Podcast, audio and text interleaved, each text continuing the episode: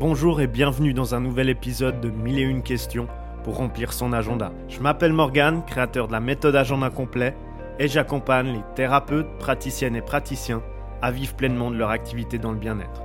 Ce podcast est un espace de partage que j'ai créé avec amour et bienveillance et dans lequel je répondrai à toutes les questions, sans exception, sur le développement d'activités bien-être ou mieux-être. Et vous savez quoi? Vous trouverez ici mes dernières pépites que j'utilise pour moi et mes clients, celles qui fonctionnent, donc pas de superflu, pas de blabla, du concret, rien que du concret, pour faire fleurir votre activité bien-être de façon exponentielle. Allez, c'est parti, remplissons ensemble votre agenda. Ce matin, j'ai eu un bilan d'activité avec une personne, une thérapeute. Elle m'a posé la question Morgane, c'est quoi ton astuce numéro 1 pour créer un flux de clients sans avoir à investir de l'argent dans mon activité bien-être ou mieux-être? Et donc, ce que je te propose, c'est que je dévoile ici mon astuce numéro 1 pour créer ce flux de clients, cette file d'attente devant ton cabinet dans ce podcast. Et cette question, elle génère en moi, en tout cas, une histoire que je souhaiterais partager avec vous. Suite à mon burn-out dans l'audit financière, j'ai beaucoup voyagé, notamment en Amérique du Sud. Et après l'Amérique du Sud, je me suis dirigé vers l'Asie, notamment l'Indonésie, où j'ai participé à un, projet qui était en fait la création d'une organisation non gouvernementale et surtout pas du tout orientée sur le profit. Et donc nous, on avait à cœur justement de collecter tous ces déchets ou tous ces plastiques qui finissaient malheureusement dans les rivières et ensuite dans l'océan.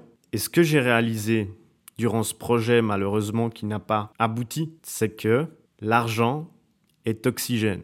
On passait toutes nos journées à demander de l'argent à des investisseurs pour pouvoir justement amener le bien-être à cette planète. Et donc, qu'est-ce que j'ai réalisé durant, durant ce, moment de ma vie où j'étais justement bénévole à faire des, des demandes d'argent à des super investisseurs suisses, des organisations, des fondations justement qui seraient OK de, de, financer tout ça, ben que euh, toute activité ne peut pas fonctionner si elle ne respire pas. Et comment elle respire une activité? Ben, Elle respire tout simplement avec un apport d'oxygène.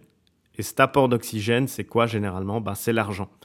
Et donc je vous demande ici aussi, parce que si on me demande mon astuce numéro 1 sur comment développer une activité sans investir ou sans argent, bah, l'argent est une énergie. Et donc si on n'investit pas dans euh, son activité, ben, on ne la fait pas non plus respirer. Et donc, si elle ne respire pas, elle n'arrive pas à se développer. Pour moi, et ça c'est clair, je l'ai expérimenté et je le vois chez les clients que j'accompagne, c'est que la base de toute réussite dans une activité de thérapeute, praticienne ou praticien, c'est en fait de repenser sa relation avec l'argent. Et beaucoup de personnes négligent ce point, et franchement, c'est mon astuce numéro un, c'est qu'à un moment donné, si on souhaite réussir, il faut avoir une réflexion profonde pour comprendre que notre rapport à l'argent est en fait proportionnel au niveau de réussite qu'on a. Et ce rapport à l'argent, et je pense que vous le savez mieux que moi en tant que thérapeute praticien ou praticien, il a été gravé par rapport à l'environnement dans lequel on a vécu ou dans lequel on vit aujourd'hui. Donc ces croyances limitantes par rapport à l'argent, c'est généralement dû à notre culture, notre relation familiale, aux expériences personnelles. Tout ça, en fait, c'est venu forger ce rapport à l'argent qui peut être aujourd'hui un réel blocage pour attirer à soi un flux de clients et développer son activité bien-être ou mieux-être. Et dans le domaine du bien-être, mieux-être, logiquement, on est là pour le bien-être, mieux-être des personnes et surtout redonner un sens à sa vie. Dans la plupart des cas, c'est souvent suite à un événement fort dans une vie qu'on souhaite se reconvertir. Ça peut être un burn-out, ça peut être beaucoup de choses qui nous met sur une voie beaucoup plus humaine, éthique, morale. Et donc, tout part d'une bonne intention. Quand on se reconvertit, on souhaite justement se rendre utile et aider les autres, changer le monde à notre manière, apporter cette petite chose à l'humanité, à la conception d'un nouveau monde. Et justement, pour apporter sa part de colibri, alors il faut prendre conscience que on n'y arrivera pas autrement qu'en investissant réellement dans son activité. Et j'ai pris l'exemple au début par rapport à mon expérience de vie sur la création d'un projet qui ne visait pas le profit. Et eh ben ce projet a très vite échoué par manque d'oxygène.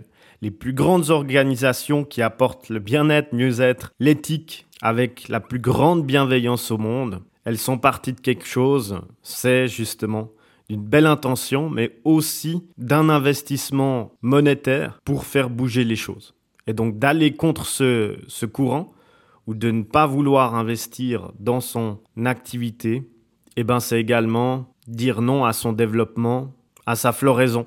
Ce que je dis souvent aux personnes qui me disent mais Morgane, moi je veux je veux pas investir dans de la pub, je veux pas investir dans des, des avocats, je veux pas investir dans, dans mon comptable pour pouvoir mettre les choses en place. Je veux pas non plus investir dans un nouveau logo, dans un site internet ou des choses comme ça. Euh, ce que je leur dis généralement, c'est comment veux-tu attirer à toi des personnes qui souhaitent investir dans ton projet de cœur si toi-même tu n'investis pas dans celui-ci? Le fait de ne pas investir dans son projet, c'est aussi peut-être un reflet qu'on n'y croit pas réellement et qu'on n'ose pas s'investir à 300% au niveau justement argent, temps, énergie, parce que peut-être on a des doutes sur le fait que ça va réellement fonctionner. Et ici, ce que je vois chez les personnes qui nous rejoignent dans la méthode agenda complet, qui se choisissent, qui choisissent leur rêve en investissant des milliers d'euros, et également ce que je vois à titre personnel, c'est que lorsque j'ai investi dans des accompagnements à plus de 3000, 4000, 5000 euros, eh ben l'univers me récompensait d'avoir vécu ce changement vibratoire et de palier dans ma vie, d'avoir réellement cru en mes rêves, en me servant de cette énergie de l'argent, en m'envoyant justement des personnes qui souhaitaient investir dans mon activité et en moi.